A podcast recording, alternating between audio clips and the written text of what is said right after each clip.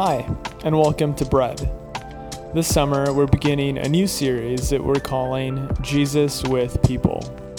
And in it, we're drawing our attention to interactions that Jesus had with various groups in the book of Luke. In seeing how Jesus responds to people and how people respond to him, we see ourselves.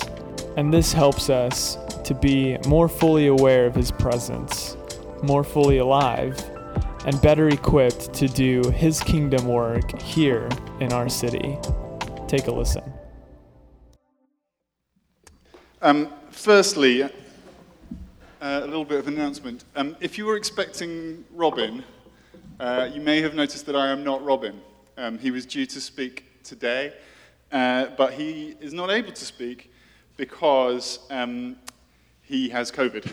Uh, and uh, he found out yesterday afternoon. So we will reschedule, not schedule.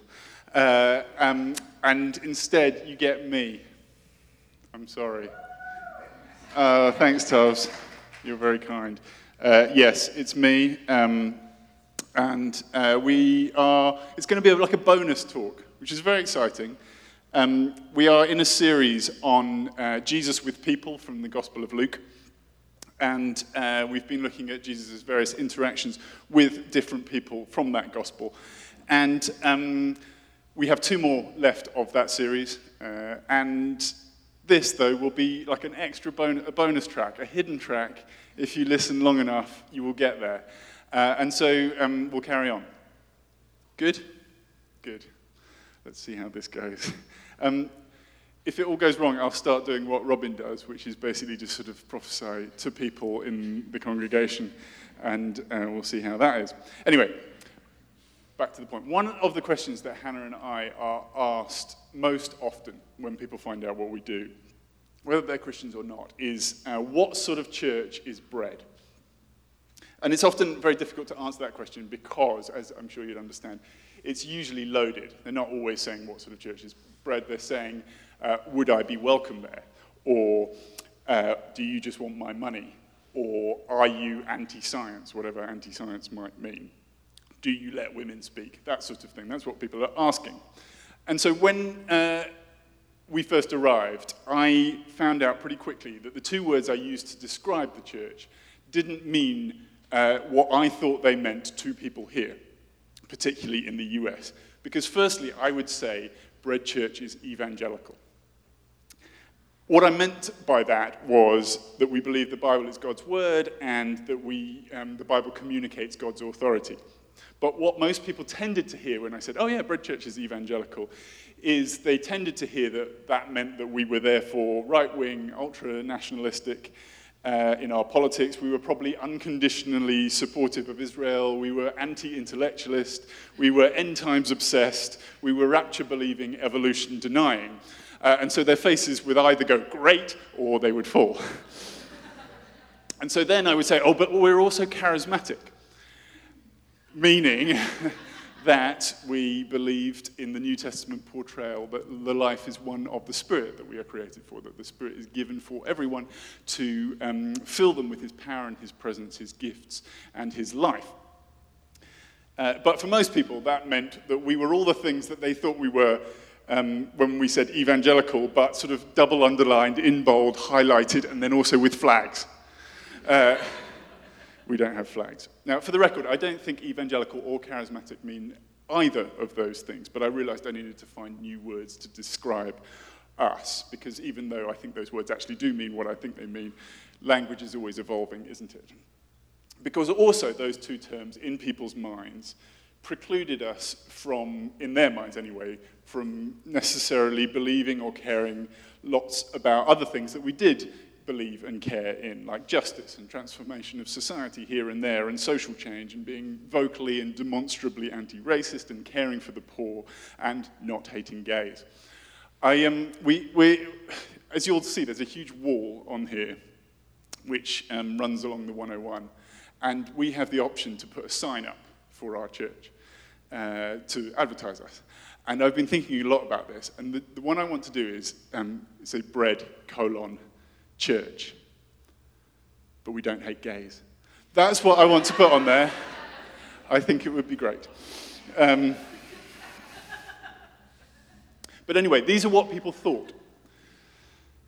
Ironically, these things that we care about and believe, we believe because, not in spite of, our evangelical and charismatic convictions. Our faith, of course, is a social one. We are called to both become and transform society so that it might look like the kingdom of Jesus. But our ability to do that, both have ourselves transformed and see society transformed to look like the kingdom of God, rests almost entirely on believing the right things about King Jesus and what his kingdom looks like. That's the evangelical bit. And on being filled and empowered by his spirit to do that work, that's the charismatic bit. I want to suggest that the um, widely held sort of postmodern ideas about truth are probably, if they haven't been for some time, kind of well and truly over now, in the coffin with all the nails in it. The idea of sort of relative truth in general in the Western world, that what's true for you is true per se, I don't think many people actually believe this anymore. So that what we now see on actually both sides of the political spectrum is a return to absolutes. Either you must be absolutely tolerant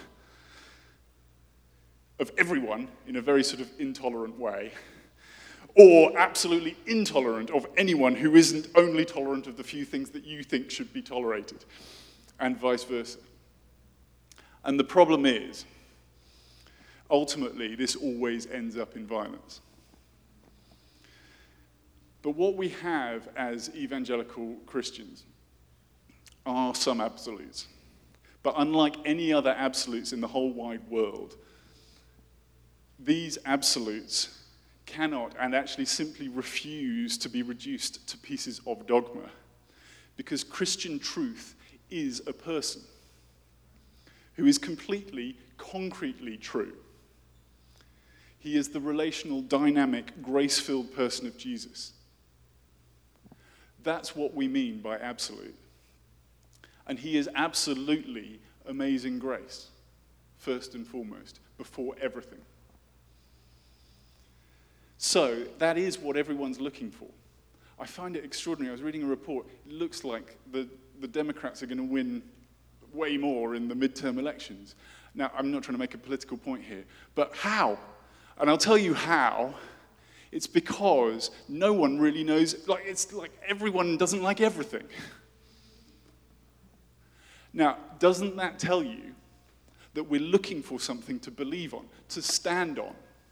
Jesus Christ, the absolute truth, is something to pin your hat on, is something to stand on. And unlike every other form of belief in absolutes. He doesn't drag us down, he lifts us up. It's what everyone's looking forward to. He's the only truth that actually satisfies. So, we'll try and find a better word than evangelical or charismatic, but in the meantime, let's be evangelical, shall we? And let's also be charismatic.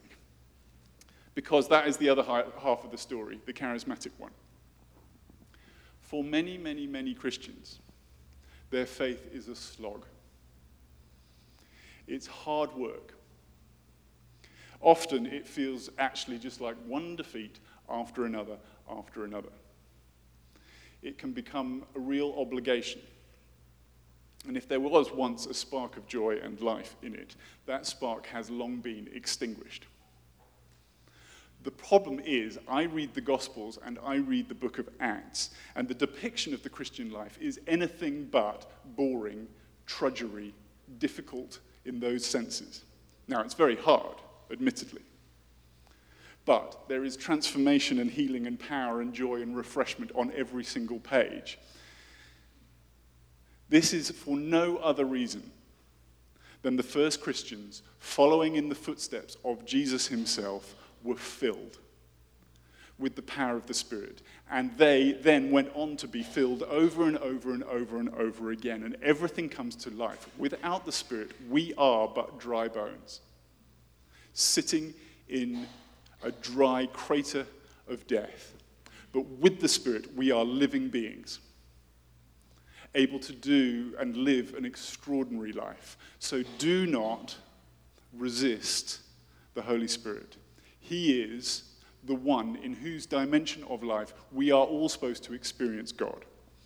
Get over yourself, I mean this, get over yourself and be a charismatic. Good. So, today's passage is um, Jesus. And it's Jesus with people, Jesus with the demon possessed. Oh, yeah. It's a passage in which it's very difficult to circumvent either his absolute truth or the Spirit's transformative power. So this is from Luke 8, starting at verse 26. Then they arrived at the country of the Gerasenes, which is opposite Galilee. As he stepped out on land, a man of the city who had demons met him. For a long time, he had worn no clothes, and he did not live in a house, but in the tombs. When he saw Jesus, he fell down before him and shouted at the top of his voice, What have you to do with me, Jesus, Son of the Most High God? I beg you, do not torment me. For Jesus had commanded the unclean spirit to come out of the man. For many times it had seized him. He was kept under guard and bound with chains and shackles. He would break the bonds and be driven by the demon into the wilds. Jesus then asked him, What is your name? He said, Legion for many demons had entered him. They begged him not to order them to go back into the abyss. Now, there on the hillside, a large herd of swine was feeding, and the demons begged Jesus to let them enter these. So he gave them permission. Then the demons came out of the man and entered the swine, and the herd rushed down the steep bank into the lake and was drowned. When the swineherds saw what had happened, they ran off and told it in the city and in the country. Then people came out to see what had happened. And when they came to Jesus, they found the man from whom the demons had, be, had gone sitting at the feet of Jesus, clothed and in his right mind. And they were afraid. I'm going to stop there. Um, I was watching soccer with my daughter yesterday. Uh, we have to get up early to watch soccer. It was about 10 a.m. Uh, because it's British. And we were watching this, and then during the halftime break, uh, suddenly this ad came on, which was the most scary thing I have ever seen. It was an advert for um, Halloween at Universal Studios, which for some reason was featuring The Weeknd, but I don't think that's an important detail. Uh, but it was of this woman who was absolutely terrified as these sort of evil spirit monsters were trying to stab her at 10 a.m. in the morning during a soccer game. Lola and I hid behind the sofa. Uh, we were petrified. I'm going to write a letter. It's inappropriate. Um, but what I realized was, it reminded me of something that I've always um, thought was that actually, when it comes to culture, culture has very little problem believing in supernatural evil. Count the tarot readers and the psychics and the crystal healing cleansers and the ayahuasca adherents. However, enlightenment orientated or sort of rational we might appear to be, our culture still believes in the supernatural and still believes in, the, in supernatural evil. And it's often us Christians, in fact, who have the hardest time believing it. Particularly, I think, the demonic. So, even those of us who can get on board with maybe supernatural healing or supernatural authority over the elements or supernatural raising of the dead, people being spiritually, supernaturally demonized is for many actually too hard to come to terms with. It sounds all a bit backward and a bit sort of Harry Pottery, uh, which is a good name for a pottery shop or store, uh, particularly if you're, if you're called Harry, Harry Pottery. Anyway, of course, the biblical perspective is that there is no equivocation. Supernatural good and supernatural evil is the biblical reality. Jesus is tempted by the devil he delivers countless people from demonic oppression. And uh, by way of one example, Jesus, Judas is said to have had the devil enter his heart, which is why he um, betrays Jesus in the end. So, if we are going to take our faith seriously, we need to believe what we actually believe. Personal, personal supernatural good, of course, but also personal supernatural evil. Which is not to say, though, that the demonic is there around every corner. There is a strain of Christian belief and practice which puts an awfully large emphasis on the demonic. Essentially, here, demons are exclusively responsible for all the bad things that ever happened. Human responsibility, or simply the sort of fallen, groaning nature of the cosmos, are given a backseat when it comes to things that aren't properly working in our lives. Rather, they are all the fault of demons. Mental illness, demons. Physical illness, demons. Moral shortcomings, demons. Not getting what you want from life or relational conflict, all down to demons, demons, demons, demons, demons everywhere. So there's this sort of constant chopping off of demons, banishing demons, sending demons, tying de- demons up, because it's all demons, whatever the presenting problem may be. Now, we are right to be wary of such belief because it doesn't line up with what Scripture teaches. In fact, the Bible is extraordinarily nuanced when it comes to the nature of human problems. Consider this from Jesus' teaching on Matthew 4. Sorry, it's not his teaching, it's what happens. News about him, Jesus, spread all over Syria. People brought to him all who were ill with various diseases, those suffering severe pain, the demon possessed, those having seizures, and the paralyzed, and he healed all of them there is a clear distinction. On the one hand, there are physical problems. On another hand, there are those who are demonized. And on the third hand, there are those with mental illness. Having seizures is not a great translation of the Greek word, which is selenoizoumenos. It literally means moonstruck, people who stare at the moon. It's where we get our word lunatic from. Luna is the Latin word for moon. And lunatic is now a non PC, sort of, sort of pejorative word, but the original meaning uh, and the meaning of the Greek word here was essentially those suffering any sort of insanity or irrational behavior or seizures. It's basically those who are mentally ill. The point being that these are the distinctions that are drawn because Jesus heals the demonized, who are not the same as the physically ill, who he also heals, who are not the same as the mentally ill, who he also heals. So let us follow the Bible when it comes to all of this human illness mental illness, physical illness, illness demonization. Three separate categories. Jesus wants to heal it all. But we shouldn't lump them together. Uh, before we move on, uh, a quick word on mental illness. It strikes me that this uh, has been, for a while now, one of the most pressing problems we face in this city and in this country, probably. I know there are myriad factors that contribute to this, but by way of just one example, suicide rates have gone up about 35% just in the last 20 years. And of course, uh, as we all know and has been widely reported, uh, the pandemic uh, has done no end to deteriorating people's mental health for lots of different reasons. So, as a church, let us take it seriously. We need to use all the human natural tools at our disposal counselling, therapy, community care, as well as prescription drugs when necessary. I think there's still a bit of a stigma about taking antidepressants or anything like that, but we would have no problem about taking Advil for a bruised knee, so why don't we have any problem about taking something that will help our brain work properly? We need all of those, but also we need all the supernatural divine tools as well at our disposal. When Paul encourages us to be transformed by the renewing of our minds, I take that literally that as we offer ourselves to Jesus, he rewrites everything in us, including our brain chemistry. He literally renews our minds. Anyway, enough on that. Back to demons. So, firstly, the nature of being demonized. Demon possession is actually an inaccurate term. It comes from the King James Version, which was obsessed with land ownership, and it was basically uh, a term kind of pulled in from that about who owns what. It's not the word in the Greek. But unfortunately, the NIV and most other translations mistranslate demonized as demon possession.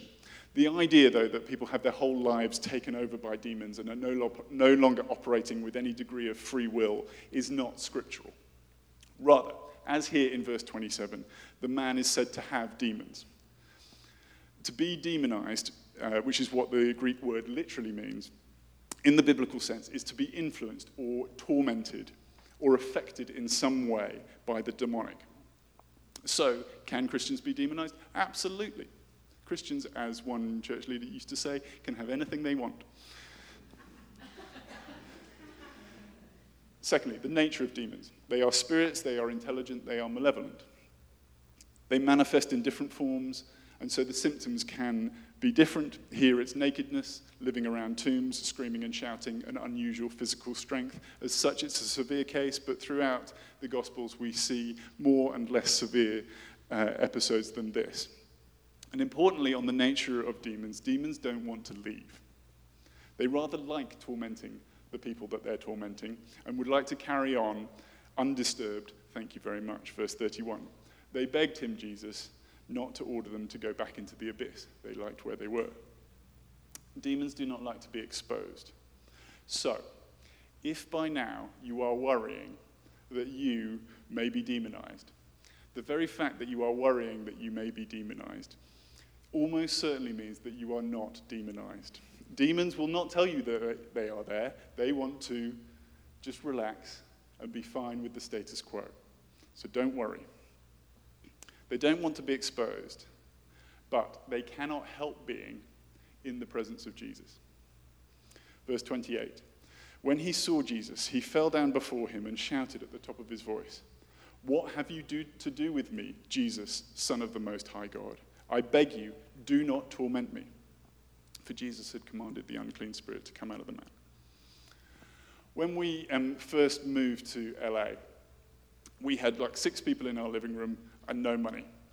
It's a wonder that this church exists. But what we did have was some faith. Actually, quite a lot of faith because we didn't have almost anything else. That's all we rested on.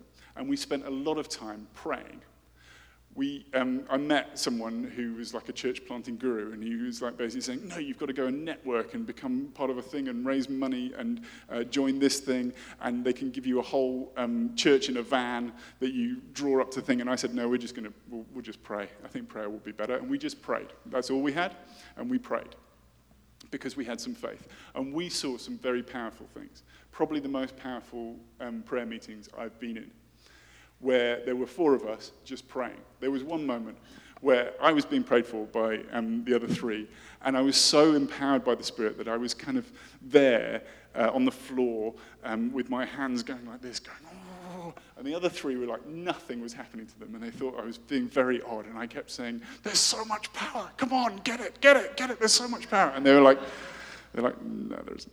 Uh, but it was very powerful. But what was interesting to me was us being empowered over and over again and seeing some really extraordinary things. This was opposed. Our two um, interns had gone from one of these meetings to go and run some errands. And on the way to the errand, they parked their car in the parking lot, walked in to this store, and a man who was there went straight up to them and screamed in their face, I like you. I like you when you're not here. Completely out of character, and then returned to character because demons don't like it when Jesus' spirit is at work. A friend of mine um, was waiting to um, pray for someone who um, needed to be delivered. He'd shown all the signs of being delivered. Sorry, the girl had shown all the signs of being delivered. Um, but my friend was very uh, new to all of this, and he was very worried. And so he went to the bathroom before this um, time where he was going to pray with some other more mature people. And he started staring in the mirror, trying to psych himself up and talking to himself in a sort of um, rocky type way. You can do it. God's with you. It's going to be fine. But he was petrified, looking in the mirror.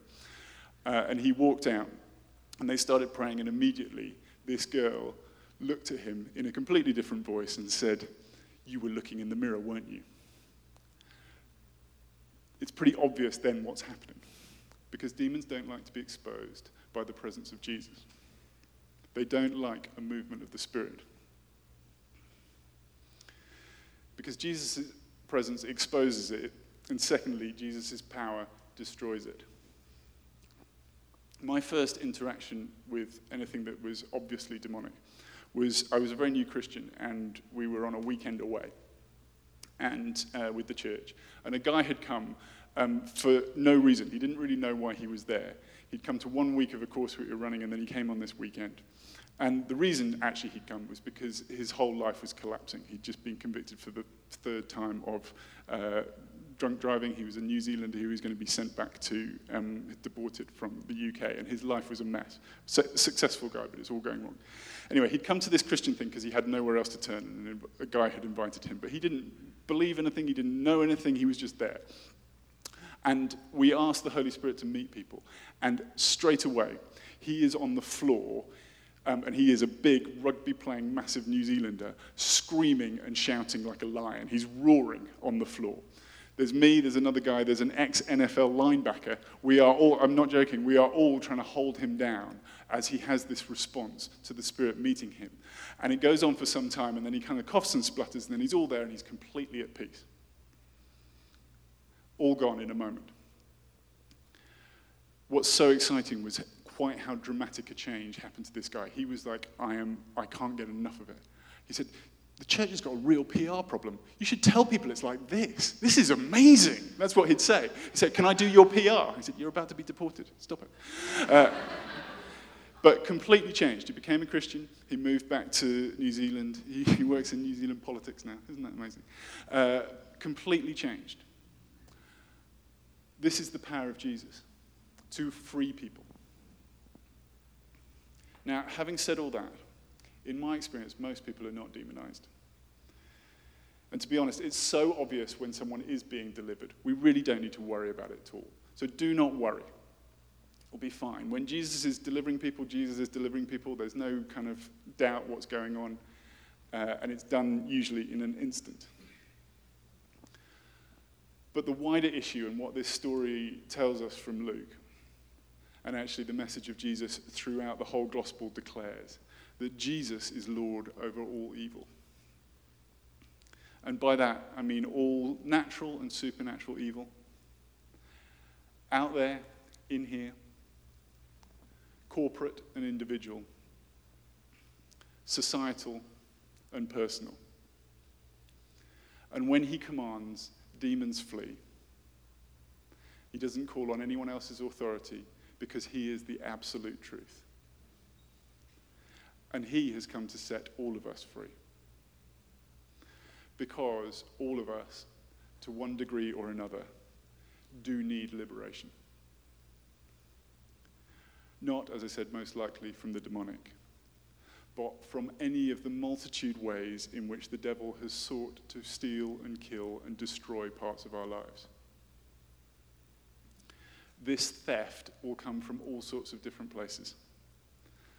And let me tell you, none of us is immune. It comes from the stupidity of our parents and primary caregivers, those in authority over us at a young age. They can and will have had a dramatic effect on us. A friend of mine, as a young uh, teenager, was told by his world renowned Christian pastor dad that if his son ever had sex before marriage, he would cut off his. So, for most of his adult life, my friend was crippled with sexual fear, self destruction, very skewed ideas about sex and intimacy. But it was when he showed enormous courage to open himself to the theft that had gone on for him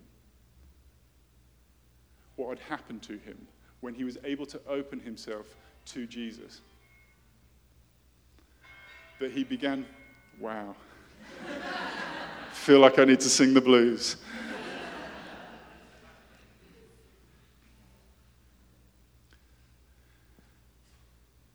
Was when he was able to open himself to the healing of Jesus that he was restored. He's very happily now married for a long time because this is what Jesus comes to do. Another friend of mine was at a family gathering uh, quite recently, and she and her adult siblings were there with their parents. And their father, they were being hosted by someone, their father started to boast to the host about two of his children.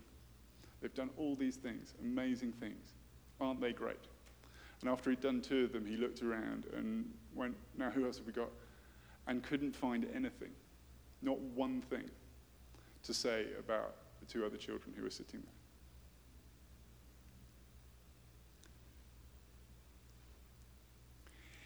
If your parents or those who were closest to you when you were growing up have not given you messages of value and worth, it is very understandable that God, to you, it will be very difficult to believe that He actually loves you. Or if it's not the stupidity of our parents and our primary caregivers, it will be the stupidity of religious leaders. If you have been told by a Christian authority that you are somehow a second class citizen because of your race, because of your gender, because of your sexuality, how on earth can you hope to believe that you have a place or a role or any sort of status in the kingdom of God? Or if Christianity has been reduced for you to a religion by religious authorities, your religion will involve working for God's approval, being uncertain that you ever have it, and seeing Him more as a judge than as the Father that Jesus portrays Him as. It will also mean that you'll be judgmental to other Christians, or you will be judgmental to people outside the church, or you will be judgmental about everyone. These attitudes are the opposite of what God desires for us, and they are offensive to Him. Just a cursory flick through the Gospels will show you that Jesus reserves his most vehement indictive against the religious authorities who stand in the way of the people receiving the grace that Jesus has come for. You need to understand and believe you are forgiven and that he loves you. Or if it's not the stupidity of spiritual authorities, then it's the stupidity of other Christians, our friends, even. Jesus' closest disciples often did not get it, they stood in his way. So, what hope for the rest of us? Not much. So, can we all agree together that we will save ourselves a whole lifetime of trauma and therapy by just admitting that other Christians are really going to let us down and they are going to hurt us and they are going to harm us. And we are going to need to forgive them. For some of us, this will take the rest of our lives. It will be a very long process, forgiving. But let's just agree to do it so that we can rob the power of the theft from our lives. It's not about them, it's about us. Don't you want to be free? And undoubtedly, we're doing it to other people as well, aren't we? Or we have done.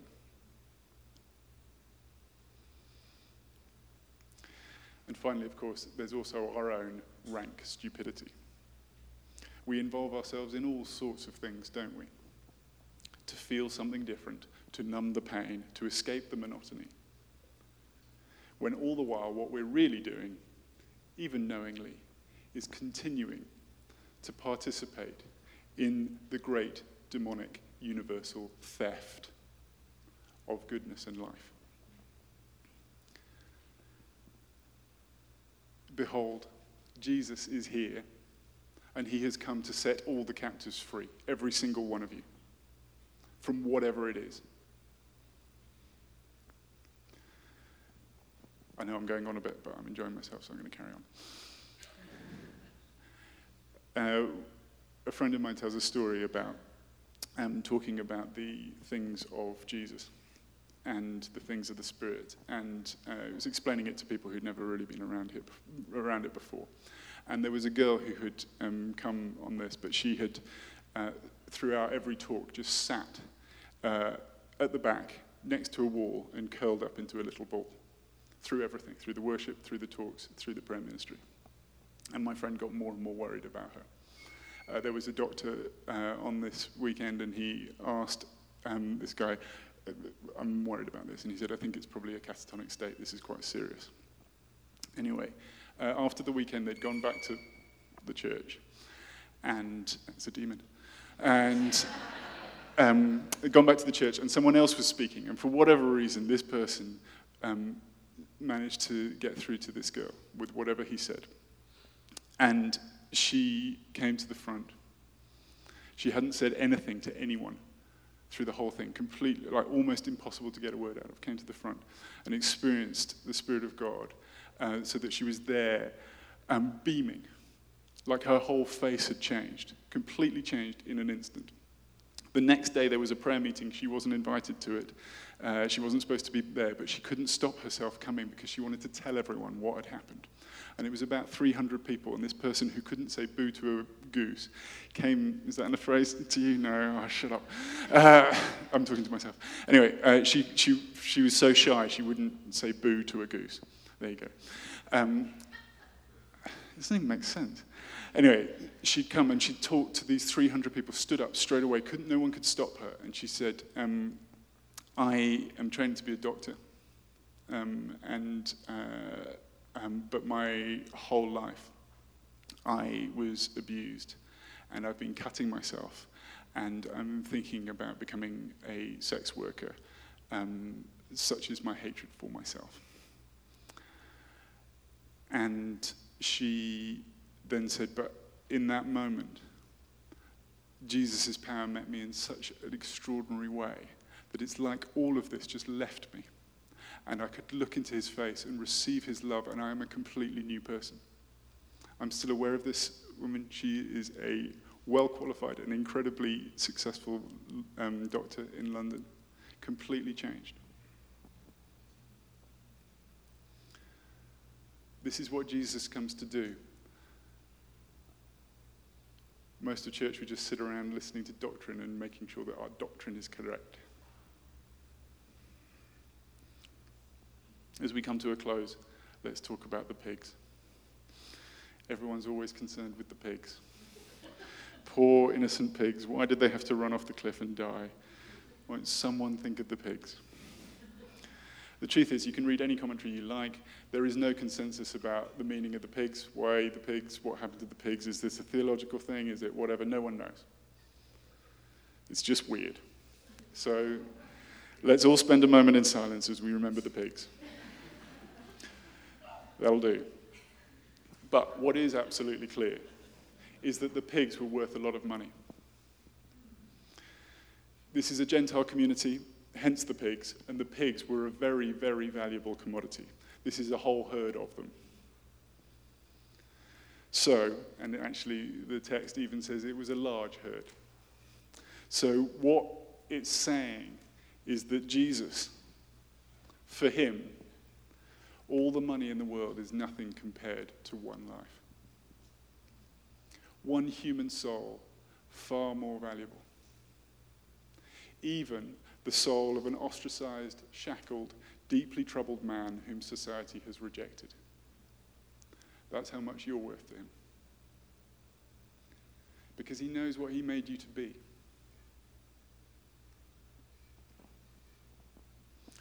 Verse 39, which we didn't read. After the man was there sitting at the feet of Jesus, clothed in his right mind, he went away, verse 39, proclaiming through the city how much Jesus had done for him. Do you know, do you even believe how much Jesus would like to do for you? Nothing is out of his reach. His arm is not too short to save. And he wants to set you free from everything that holds you back. So just let him. Be bold. Take courage and allow Him by His power to return to you everything that has been robbed from you, everything that has been stolen from you, everything that has been killed in you. He will bring it all back to life because that's what He came to do. Amen. Amen. Let's stand, shall we?